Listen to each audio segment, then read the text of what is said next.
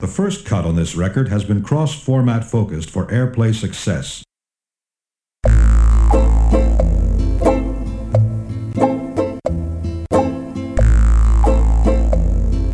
The men beat on their drums.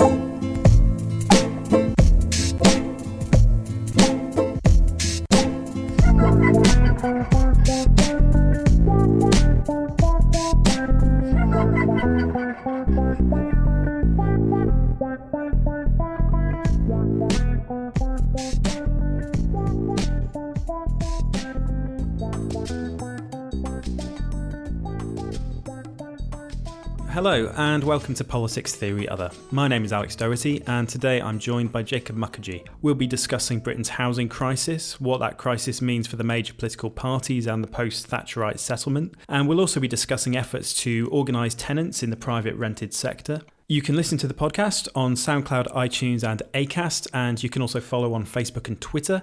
The handle is at Pol Theory Other. If you like the podcast, please do consider rating and reviewing it on iTunes. Uh, the following is a uh, non exhaustive list of podcasts that currently have a greater number of ratings than this show uh, the Spectator Daily Podcast, the Mogcast, which, if you've not had the pleasure, is uh, Jacob Rees Mogg's show, Real Time with Bill Maher. George Galloway's The Mother of All Talk Shows, and perhaps most distressingly of all, Nick Clegg's Anger Management Show. I'm sure that, like me, you don't want to live in a world where any of these shows have more ratings than uh, PTO, as no one but myself is calling it, so please do consider rating the show. The podcast also now has its own Patreon page. Any donations would be much appreciated. You can find the Patreon at patreon.com forward slash pol theory other. Jacob Mukherjee recently completed a PhD at Goldsmiths on political organising in London, entitled Our London Grassroots Activism in the Post Fordist City. He works as a campaigner for an organisation fighting to improve security and to enhance the power of private renters, and he's also a member of the newly launched London Renters Union. He speaks here in a personal capacity.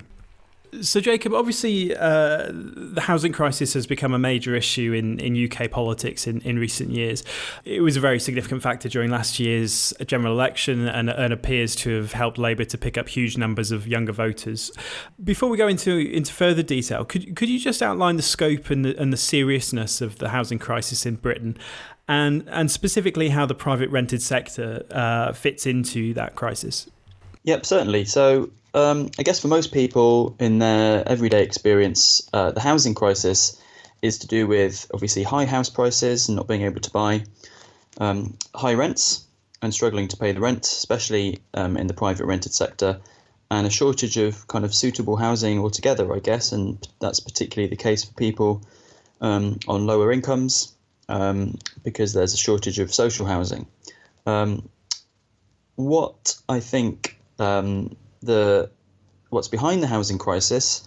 Um, and I should say that this is something that a lot of other people know a lot more about than me.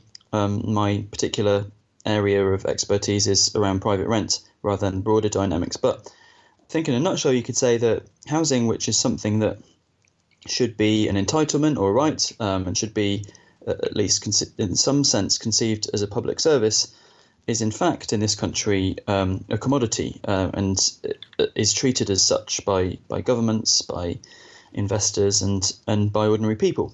Um, in terms of how that came about, well, there's a story um, that's often told um, about the development since the 80s. Um, that is since Margaret Thatcher's election and since the advent of like the neoliberal era, um, and about how some of the dynamics and reforms in that period have basically reversed um, the social democratic reforms on housing that had happened earlier. And that's an important story. Um, but I would also mention that there's a, a story that that goes you know, that starts a bit earlier, basically, um, and is to do with some kind of more deep-rooted problems with housing in Britain. But in terms of um, in terms of the social democratic era and then what Thatcher did with that, well, so in the early 20th century, right up to the war, uh, very, very few people actually owned a home. Um, there was obviously very little social housing, that is, public housing, housing completely outside of the market provided by, by the state. Um, and most people um, rented from a private landlord um, because you had very few property owners and loads of people needing housing. Um, the Labour government and also other conservative governments after the war um, set about changing that situation by doing a couple of things. Basically, building loads of social housing, also regulating rents um, that people paid in private rent, um, but at the same time, economic changes, inc- uh, you know, basically redistribution of wealth and increases in living standards allowed loads of people to buy their own homes. Um, so you had a situation where home ownership increased, and also the amount of social housing increased to the point where I think a third of people in the UK and lived in in a council house, social housing, by 1980, and uh, nearly half the population in Scotland. And then Thatcher came in in, in 1979 um, and uh, saw it as a huge part of her mission to basically let the market rip in terms of housing and um, you know push back against what was basically the decommodification of housing that successive governments had had um, set in train. Um, and so the key policy, I guess, here is something called right to buy, which um, people might have heard of. Hugely significant because basically what that did was it allowed those people living in social housing, as I say, millions of people, a third of the population, to buy uh, to buy their homes. So it kind of you know turned them into uh, owners and turned them into investors, gave them something of that mindset, and it also it, it depleted the amount of social housing available because it um, uh, you know councils weren't allowed to to replace the stock that had been lost. Um, so as well as that, during the kind of neoliberal era, during the 80s in particular, there was freeing up of credit um, to allow more people to, to get mortgages and to buy homes. Um, investment in social housing went down. And what you have today, then, as well as what I mentioned before with high house prices and rents, you've also got a situation where housing actually plays a really, really crucial role, um, and rising house prices play a, a, crucial role in sustaining the economy and sustaining the kind of sort of social model that we have. So, um, basically the economy needs rising house prices because that's what you know people continuing to take out mortgages um, means you know keeps the banks and being able to pay back their mortgages gives the banks liquidity keeps you know keeps spending levels high keeps the economy going it's the only thing that's really growing in this country but also for individuals they need especially those who own homes and it's now something like two-thirds or more who do they need the price of their property to keep growing as well, so that they can cash in on it to pay for their, their elderly care, which isn't really paid for by the state in any significant way today.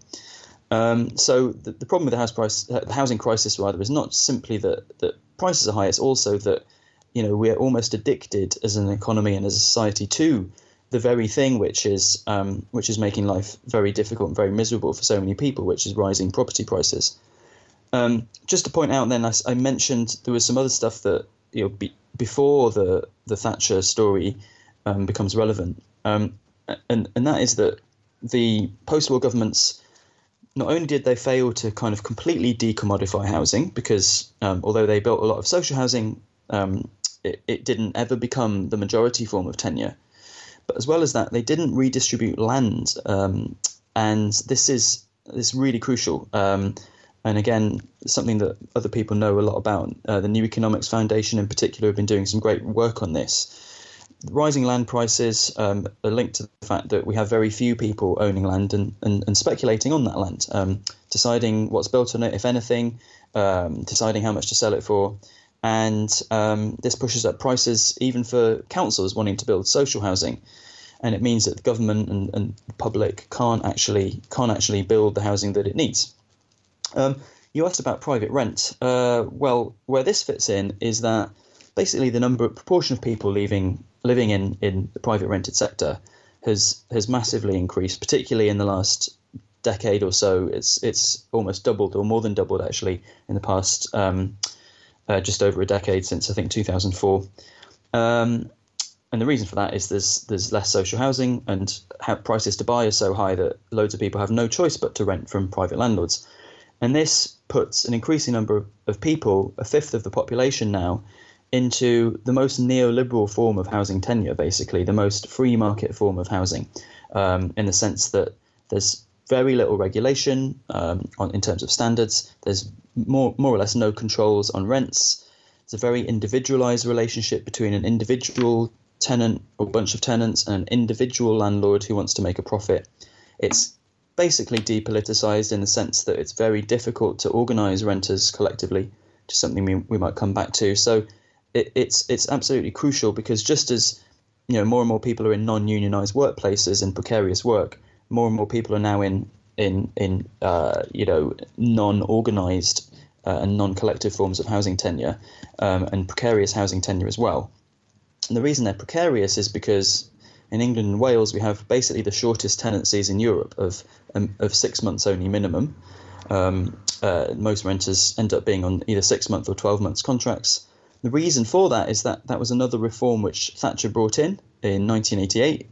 Um, before that time, tenancies had been more or less indefinite. Um, as long as the tenant was paying the rent, they could stay there. The landlord found it quite hard to evict. But Thatcher changed that by making tenancies six months as standard and also giving landlords the power to evict tenants with um, uh, what's called Section 21 powers. And that allows landlords to evict tenants even if the tenant's not at fault. Uh, they don't even have to give a reason. They can do that after as little as six months. Um, and this made renters much, much more precarious, um, the most precarious renters in Europe.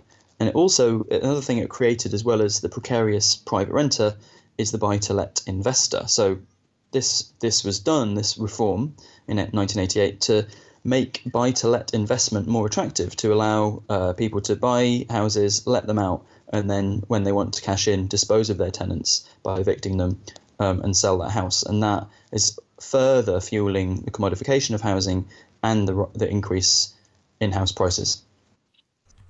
So, so you mentioned that uh, the different conditions regarding tenants' rights prevail in, in different parts of Western Europe, and um, it's of course quite well known that in places like Germany there are, rent controls and, and long-term tenancies and so on.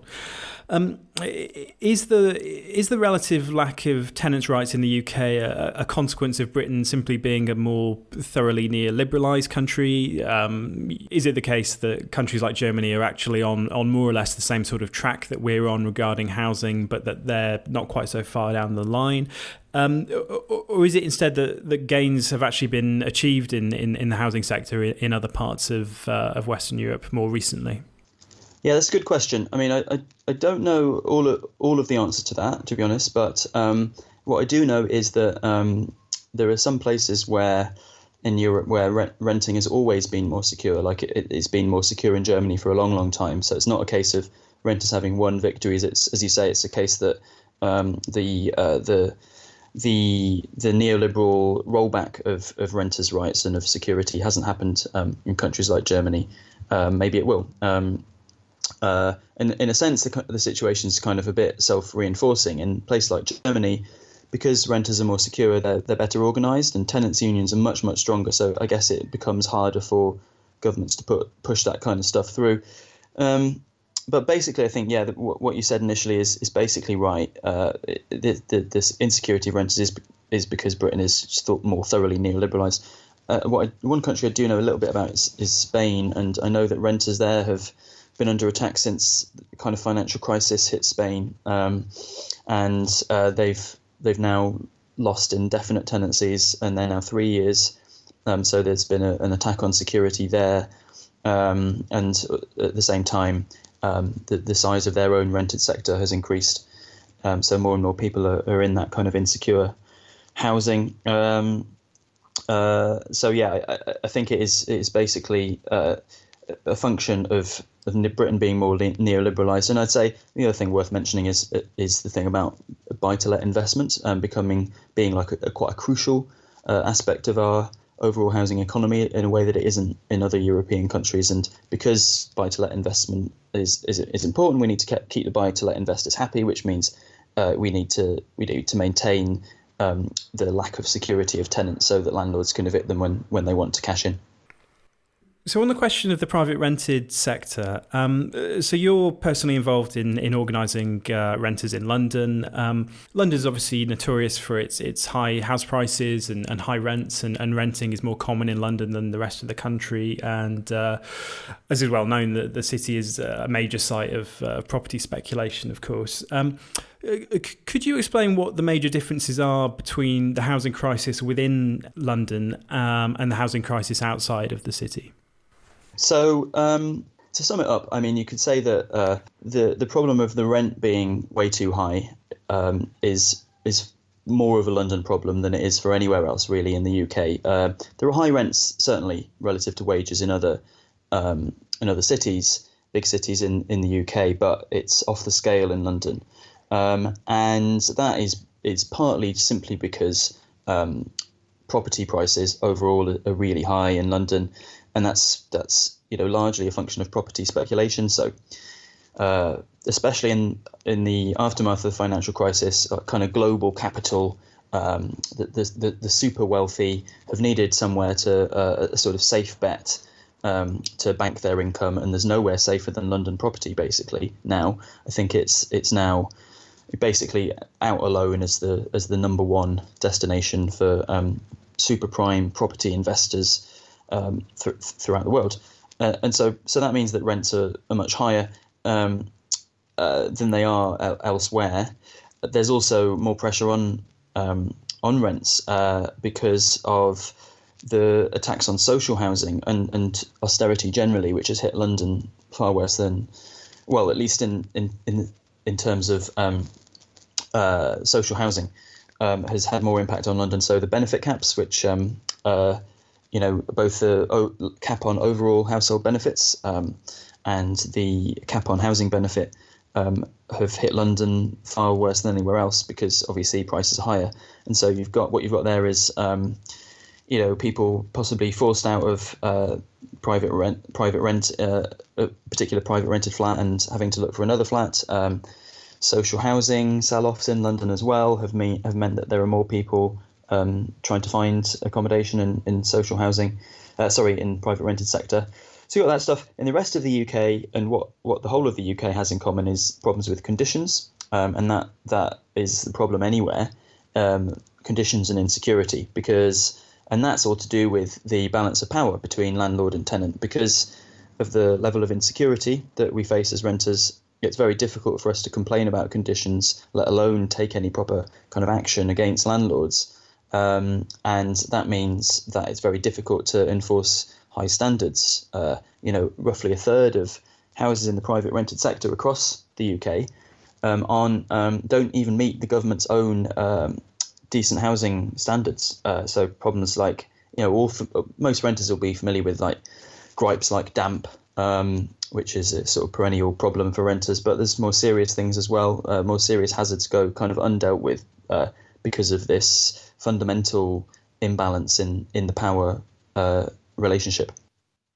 So I, I imagine that the most heavily exploited uh, people in the private rented sector are recent uh, migrants to the UK. Um, uh, could you say something on on their particular experience as renters? So yes, you're right. Uh, migrants, um, recent migrants, are among the the people hit hardest by um, housing crisis, and in particular um, by the situation in the private rented sector, and that's partly because um, migrants often, it, for migrants, recent migrants, it's often only the private rented sector that they really have access to.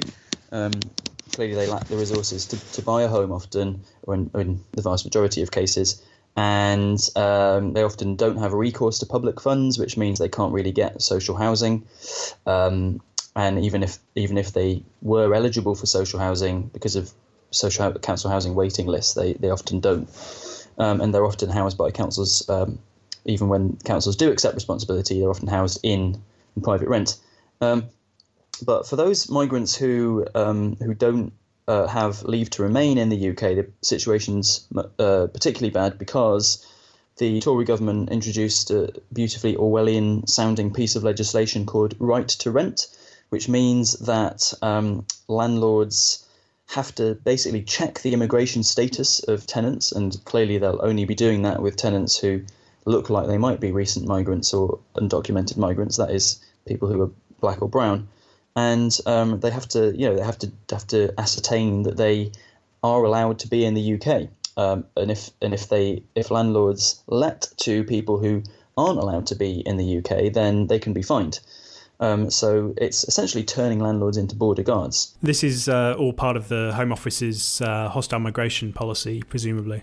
Absolutely, it's very much a part of yeah hostile environment um, migration um, policies um, that that May Theresa May is an architect of. Um, I mean, this this legislation is is is unpopular among tenants groups and landlord groups actually, because you know landlords don't particularly like being turned into border guards.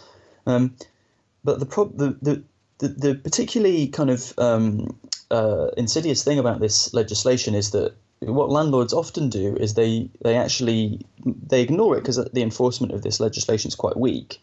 Uh, it's quite difficult for for for um, the authorities to be able to find out um, if landlords are, are letting to people. Although where there's licensing, that can happen. I'll come back to that. So, but what landlords often do is they do let to to migrants who are undocumented. But what they'll do is they'll they'll let them know that um, they they know they're undocumented, and they will basically force um, those tenants to accept much much worse conditions than um, they legally should have to accept. Basically, so um, they'll you know for example charge them a lot of rent up front, or they won't ever do any repairs, or they'll they'll put them in very overcrowded housing situations, and those renters um, will feel very afraid to complain um, because they can be evicted very quickly and they won't be able to complain about that eviction because that could end in their, them being d- deported. Um, it's worth saying that councils, local authorities, kind of collude in this.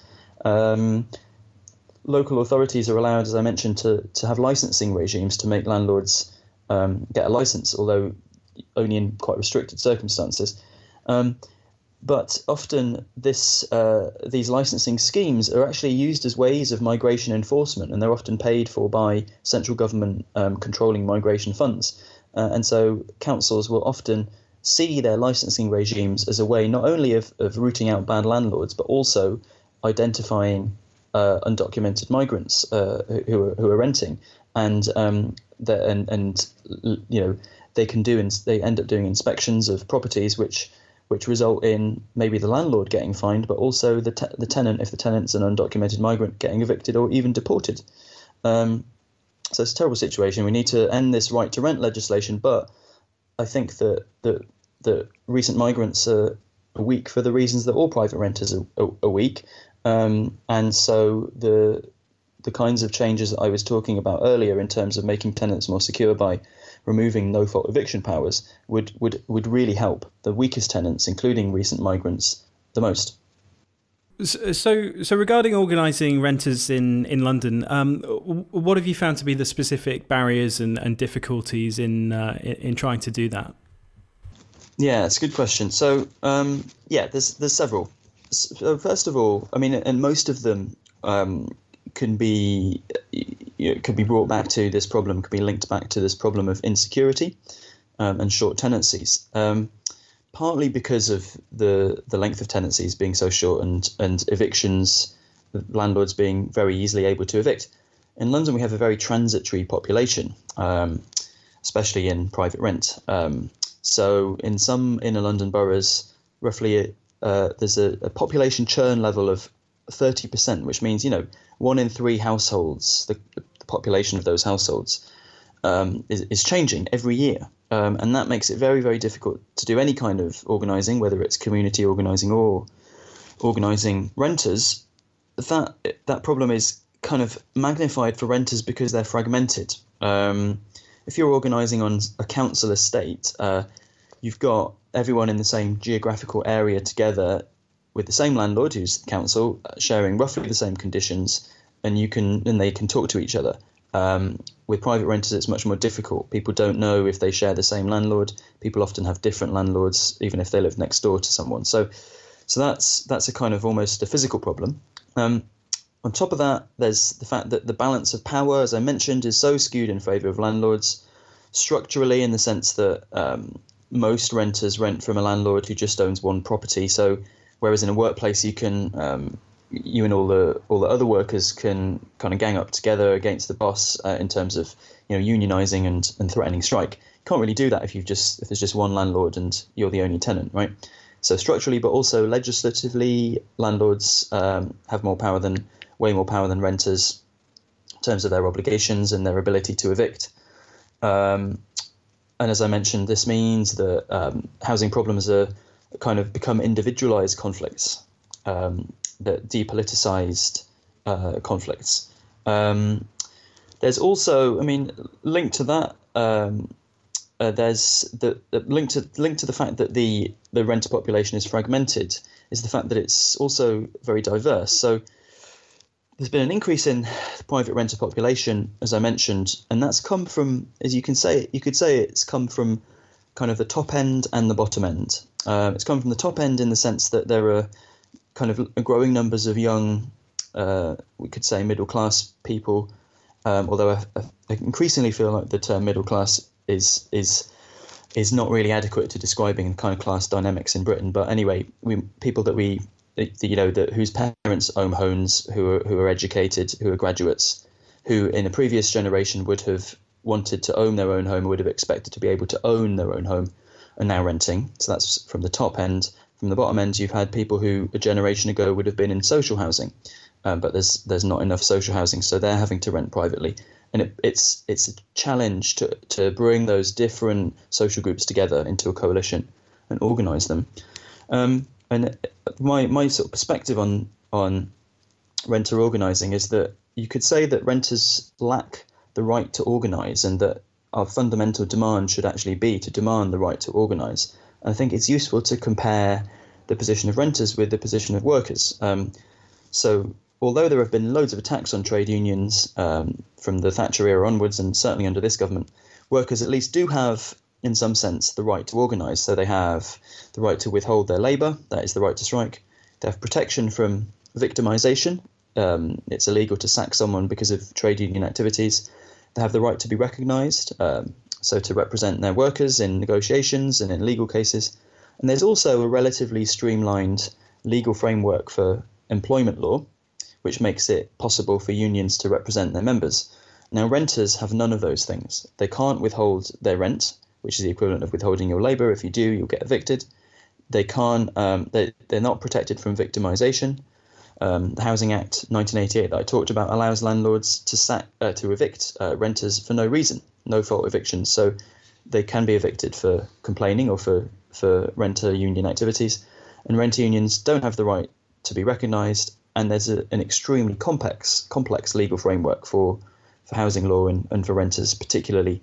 Um, so uh, yeah, that that those things as a as a sort of bundle make things really difficult. Which is why I think that as renters we should demand um, that the state gives us the right to organise. In other words, gives us the right to withhold our rent, creates a simpler legal framework, protects us from being evicted, um, and that would actually um, you know empower renters themselves to to push for kind of greater reforms um, in terms of things like rent and better conditions.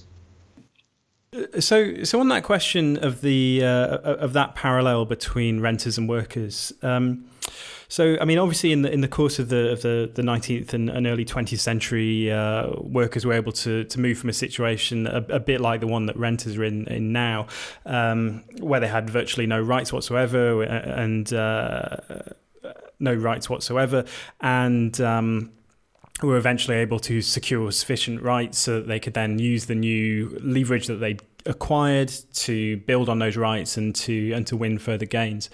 Um, I wonder if the uh, if the comparison falls down in, in terms of the, the different conditions that workers in that era found themselves in and, and that renters find themselves in today. Um, I mean, as you as you say, renters are extremely atomized. They don't have organic links with one another, whereas um, industrial workers were brought into contact with each other in, in factories and, and shipyards and so on. And, and there were more more obvious points of leverage that they could use, uh, going on strike most uh, most obviously.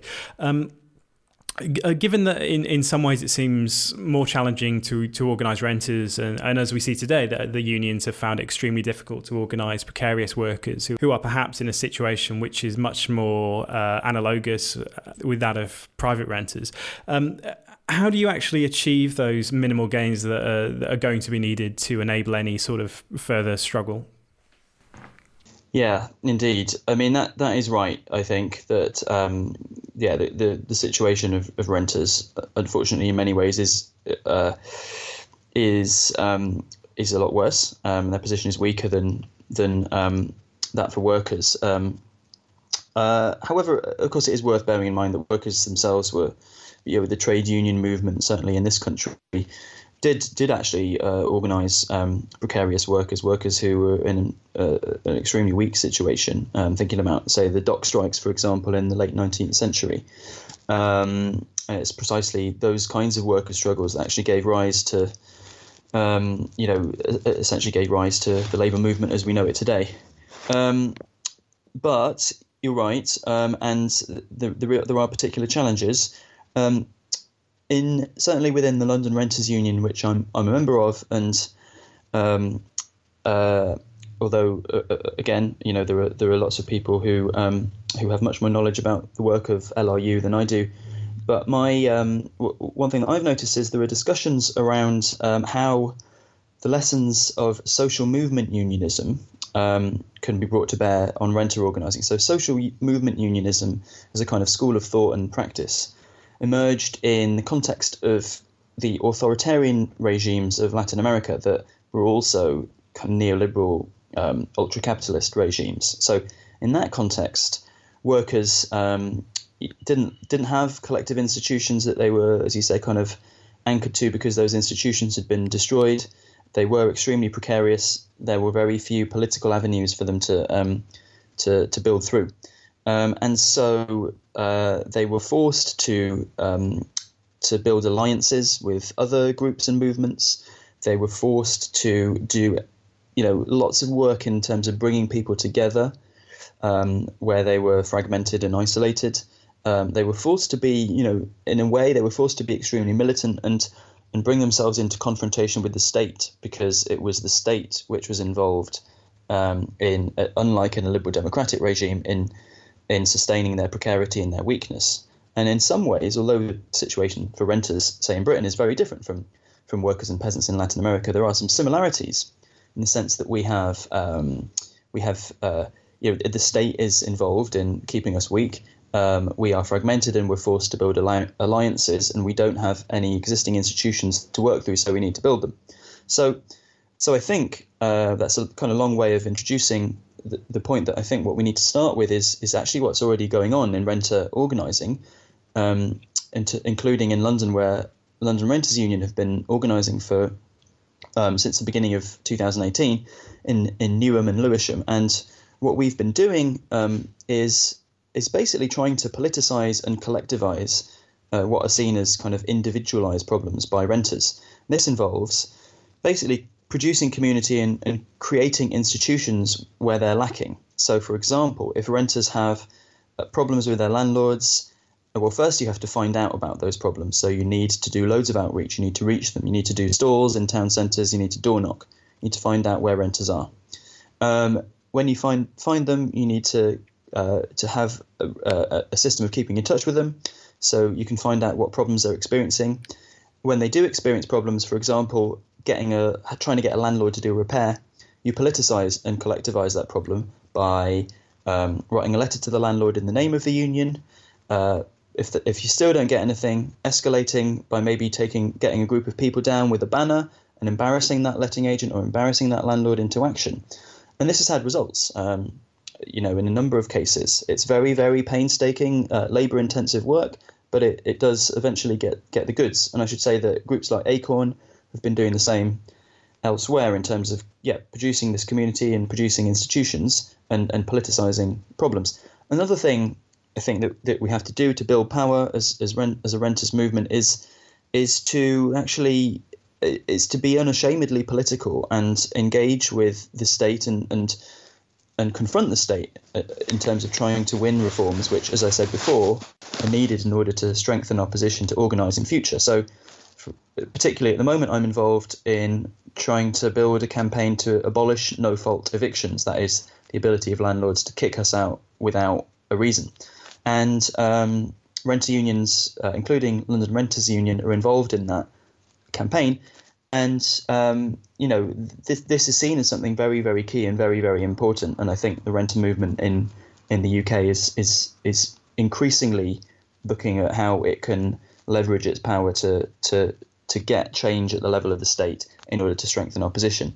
Um, and yeah, so this this campaign has had the involvement from several different renter organisations, including LRU and Acorn. We've got managed to get some you know political uh, change in response already, which maybe we can can go on to talk about, and um, it, it, it, makes it makes potential recruits, it makes renters realise that you can uh, you can win change. That the situation is uh, is not inevitable. Uh, things haven't always been this way. They could be different. They are different in other countries, and that's your sort of that that uh, when you, when you get to that level, you can you can start to build a movement and uh, and as I say, win those legislative changes to to to strengthen the movement further. So, regarding the people that you're working with and, and trying to organise, um, I suppose that for, for all the time that I've been politically aware, and, and I imagine the same is, is true for yourself, uh, the, the, trajectory around everything to do with housing and, and workers' rights as well has, has just been generally downwards. Um, conditions just seem to deteriorate. Uh, the power of the of the rentier class seems to just constantly increase. G- uh, given that context, uh, how easy is it to convince people that that's not an inevitable trajectory and, and that it is possible to not merely act defensively uh, and to, to slow down the the, the, the process of, uh, of, a, of, a, sort of historical defeat, but but to actually go and win new rights and, and to actually improve material conditions? Yeah, it's a good question. Um, well, um, it isn't easy, um, as your question implies, uh, and I think a crucial a crucial problem is the fact that at least a generation of people have only ever of renters that is have only known this level of precarity and and didn't know that things used to be different. So, uh, in that sense, kind of political education does become very important. Um, talking about the fact that things used to be different, they are different in other countries. Renters have a lot more security. Talking about how rent control could actually work, um, for example, and does work in other countries, and how tenants can have much more security in other countries, um, is is a huge part of it. Um, the response has been has been, I'd say, surprisingly good, um, and I think, to be honest, that is partly a product of the desperation, which which again your your question alludes to the fact that you know people are very aware there's a housing crisis um, on a personal level and also a political level. They know this, and um, their their own housing situation has uh, you know for many people has got to the point where they don't see themselves as being able to escape the rent trap and and buy somewhere, which would have been the case 30 years ago because if you think that you are going to eventually own a home in the you know the next five years, then perhaps you don't bother trying to improve your conditions in your in your rented flat. You you just get out of it, right? You try and you know you think oh, I'm going to save the money. It's okay. I won't bother complaining about my you know uh, my my bad landlord and my bad conditions. But because I, I think there's a generation of people who who beginning to think, well, maybe I'm not going to own a, a home, and and it's worth mentioning. Added to that, there are there's of course a section of people who who never really thought they'd own a home, who who um, uh, that for, for, whom that was never a realistic aspiration, particularly in somewhere like London. For these people, you know, they are confronted with the fact that they have to do something about their situation if they uh, if they wanted to change. And so, um, actually, once we've once we have reached people and we've um, told them about the support they can we can offer, and um, we've shown that we can get some results, and people have responded well, um, and the numbers have grown. It is difficult. I don't want to overstate. I don't want to overstate how easy it is to organise renters because it's not. But uh, you know, London Renters Union, for example, has now 350 members, which isn't bad at all.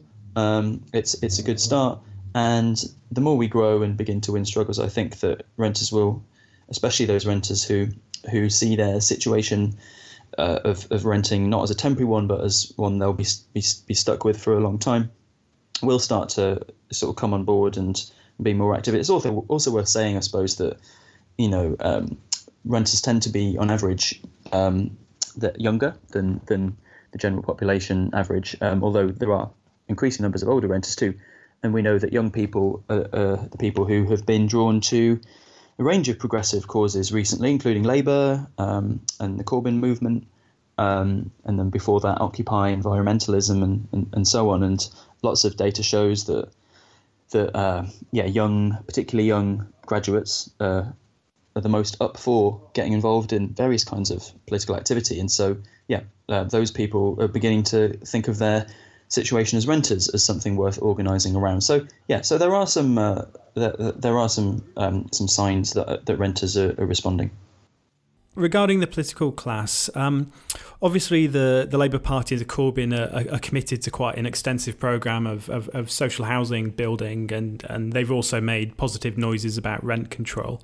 The, the Tories are in this uh, this strange sort of situation now where it's uh, kind of impossible for them not to acknowledge that there is a housing crisis, but they're also unable to do anything about it because if they if they were to embark on a large house building programme, uh, they'd bring down the house prices of a, of a, core part of their own electoral coalition. Um, and there's also obviously resistance to, to building on the green belt amongst uh, the conservative uh, grassroots. Um, uh, uh, what what is your view of the of the way that the two main parties have responded to this crisis? Yeah, I think I think your summary is of where the parties are at is is basically accurate. I mean, for the last, in terms of renters, for the last say thirty years or so, um, uh, that renters have, have been ignored really by by both right and left, and um, for different reasons. So for the right, I guess renters are are, are soon to be homeowners, um, or people that we want to be homeowners, and so um, they, their their their issues and their concerns, you know, don't really need to be addressed in their own right. We just maybe we need to help them be able to buy a house, but beyond that, um, they're not a group of people that we need to worry about, particularly for the left. Um, I would say, uh, uh, in, in some of my experiences, and still today, um, renters are still ignored by the left for different reasons, and that's because the left is fixated on social housing for very good reason, wants to build more social housing, and so actually thinks that um, private renters will more or less disappear as a, as a group because we'll build so much social housing that um, that there won't be anyone in private rent. Um, the problem with that, of course, is that while that might be absolutely the goal um, in the long term and one that I'd certainly sign up to, um, in the short term, you've you, you, know it's going to take a very long time to build enough social housing um, for all the people currently renting. So you know you need to do something for them um, in in the interim. Um, clearly. So, um, and it's worth mentioning as well that, that building more social housing isn't isn't so easy, and it's extremely expensive. Partly to do with issues to do with land. Actually, reforming the private rented sector would would cost nothing if you made tenants secure. Then they, you, you know, you improve uh, the situation of loads of loads of people overnight. Anyway, so I do think that's changing, though. However, renters are, are now starting to become basically more politically powerful that um, since our numbers have doubled, as I said, um, in a decade, we're a very crucial political constituency. Um, and tied to that, of course, the renter movement itself is growing. Um, in terms of Labour, well, I mean, there's been some really, really good stuff from Labour, uh, from the Corbyn leadership in particular. Um, there's been talk about rent control and the party being committed to that. Um, they have at least in, in some pronouncements, uh, come out against Section 21. That is no fault evictions. They've they've basically said implied they would abolish them, although we still need to see a bit more in that. Um, I would yeah, I'd say still they see social housing as the key thing, and and you know symbolically and historically it's very important for Labour, and that's that's fair enough. But um, there's still some movement to be done to get renters to sorry Labour to take renters' concerns a bit more seriously and really work out what their policy is going to be on rent control. How are they going to do it? For example, that's something I know that they haven't they haven't yet come up with like a proper a proper plan of how they would do rent control. Um, for the Tories, it's quite interesting, really. Um, and my yeah, my impressions changed since I've got a bit more involved in housing activism. Um, it, as you say, uh, the, the, the Tories understand that um, the they they have done really poorly among younger voters um, recently, particularly in 2017 when they had that shock loss of their majority, and they and I think they think you know at various levels of the Tory party, people think that housing is one of the key reasons for that, um, and so partly for that reason they are actually moving to reform things. Um, I should say as well that this isn't. I don't think this is just opportunism. There's there's also some Tories like this guy Neil O'Brien who's who's actually is quite an interesting character. He's an ultra neoliberal, but he was and he was uh, George Osborne's special advisor. But he has produced a report recently where he's come out and say and said that the state has given buy-to-let landlords uh, preferential treatment, and it's actually stopped people buy, being able to buy houses to live in. So we need to we need to do that. So there were there were sort of ideological reasons for the Tories changing their views on rent, but they have they've they've they've they've created they've they've made some very very tentative moves towards um, you know protecting and improving the situation for renters. So. Uh, removing some of the tax advantages for buy-to-let landlords, for example, uh, allowing the expansion of landlord licensing um, to different boroughs, uh, local authorities, to allow them to license, uh, make landlords get licenses. They've talked about introducing longer tenancies of maybe three years, although it's not clear exactly how they'll do that. And they're also going to ban letting agents' fees, uh, at least in one form or another. There might be some loopholes in that ban, but this is, you know, this is progress, and it's partly, as I say, because they want to. They're scared of what's hap- what Labour are, doing, which is increasingly, um, you know, monopolising the young vote. But it's also partly because they realise that, you know, ha- the, ha- the housing crisis is actually a crisis for the economy as well and uh, you know improving the situation of private renters can be part of a package of uh, you know deflating the housing bubble um, to some extent, or at least um, as Neil O'Brien, this this Tory bencher who I mentioned, uh, said in his report, uh, getting some some of the money that's currently invested in housing um, rerouted to more productive areas. Um, I should say as well, despite all this, is still you know landlords still receive favourable treatment in policy terms, definitely um, compared to other countries. Um, and uh, you know, there's very very weak regulation of the private rented sector. But yeah, thing, things things are moving um, from in terms of both main political parties. What's been the response from landlords to the kind of organising and political action that you've been involved in? Yeah, so landlords generally, I think, have tried at least um, over the last uh, you know 20, 30 years or so um, have tried to keep a, a, fairly low profile politically. They do have, you know, they're quite well organised into different kind of lobbying associations um, and interest groups and so on. Um, but they've they don't you know generally caught attention. I think largely because you know they're aware that they're not a liked group, right? You know, no one likes mm. no one really likes private landlords. Uh, but because there have been um, some, you know, as I say, quite tentative moves to remove some of their advantages uh, and their favourable treatment. They have been reacting um, with, you know, a kind of mixture of rage and hysteria. I would say that's true of both their organisations and kind of some individual landlords who I see commenting on this stuff um, on social media and so on. Um, uh, and I think that, yeah, I mean, I guess like the, the, the classic, the, the typical landlord in in Britain um, and this I think accounts for some of the kind of intensity of the reaction.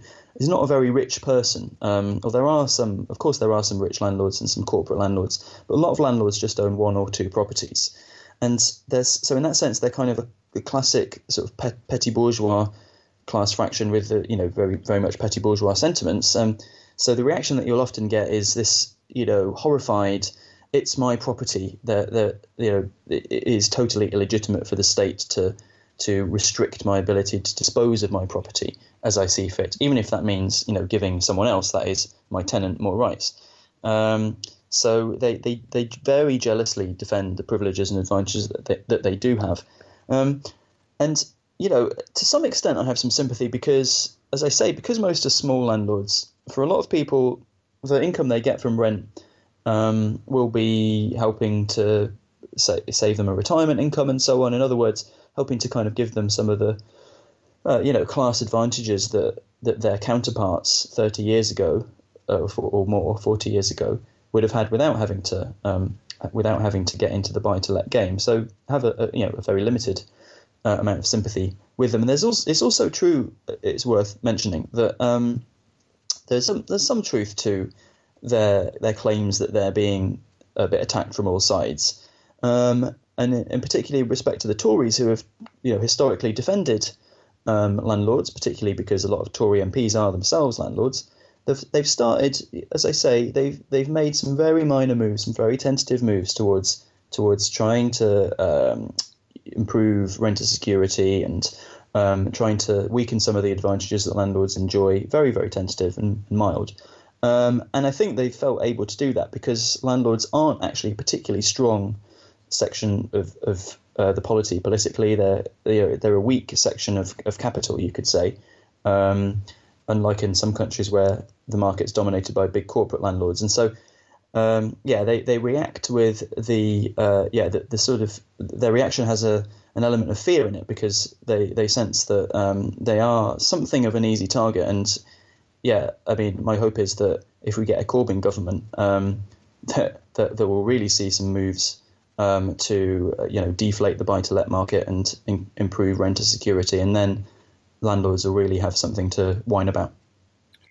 Yeah, I mean, it, it, it's an interesting point you make about that sense of, uh, of feeling under attack from all sides that, that as you say, landlords experience, um, and that more general sense of economic anxiety that, uh, that the petty bourgeois class uh, uh experiences. Um, I mean, it's a bit off topic, but it, it, it makes me think of uh, of the election of Donald Trump in America and uh, that sort of, of liberal take on the question of, of economic anxiety as uh, as an explanatory factor in his election. Um, so there was an article in Vox that I, I, I, remember reading that was being shared around on social media, and the argument it was making, which which seems to be related to to that sort of uh, a classically liberal aversion to to thinking about material conditions and and how and how they shape the political field. And the argument it was making was that it, it, simply couldn't be the case that Trump's election was related to economic anxiety and to the changes in the American economy uh, following the, the financial crisis, um, because the average Trump voter is is comparatively well off. So you know, uh, property owners, small business owners, and, and so on. Um, and, and so therefore economic anxiety couldn't be a factor. But as you're pointing to here, it, it's just that it's a different sort of economic anxiety from what people lower down the social scale experience, uh, but it's still you know a real thing nonetheless. And and and obviously historically. Um, uh, not, not, that I want to say that uh, that landlords are, are fascists necessarily, um, but uh, but that's the class basis of, of fascism, right? The, the, the petty bourgeoisie and the, and the small you know the small business owners and, and so on. Absolutely. I mean, yes, uh, and I guess you could say that uh, economic precarity and insecurity affects different kind of class fractions in different ways. And I, I, yeah, so yes, clearly landlords are not. They are a privileged class. There's no doubt about that. They're mm. relatively wealthy people, but um, relative to their own expectations of how their life should be, perhaps relative to what their parents' life was like, you know, I think a lot of landlords are actually, you know, do feel themselves to be being squeezed a bit um, they they're experiencing you know an increase in in prices and things like like everyone else, and and they're reliant. And I do think this this this this point about elderly care is is really crucial here, um, because this is something that obviously costs can cost literally hundreds of thousands of pounds. And so anyone who doesn't, who, for whom hundreds of thousands of pounds isn't like small change, is affected by the fact that that nursing home care for the elderly is extremely expensive and they, you know, very very little of it is paid for by the state. And and the, and a lot of landlords that you talk to say, well, that's what my property is for. It's not because I'm an evil capitalist. Um, and so yeah, so they and they are you know, so they do have some real. I'm not going to say legitimate, but some real kind of concerns and insecurities. Um, and um, uh, even yeah, even even at the same time as being a relatively privileged group, I would say. You've been listening to Politics Theory Other. If you enjoy the show, please do consider rating or reviewing it on iTunes. You can also follow on Facebook and Twitter. The handle is at Pol Theory Other. And if you really like the show, please do consider donating to the Patreon, which you can find at patreon.com forward slash Pol Theory Other. Thanks for listening. I'll be back next week.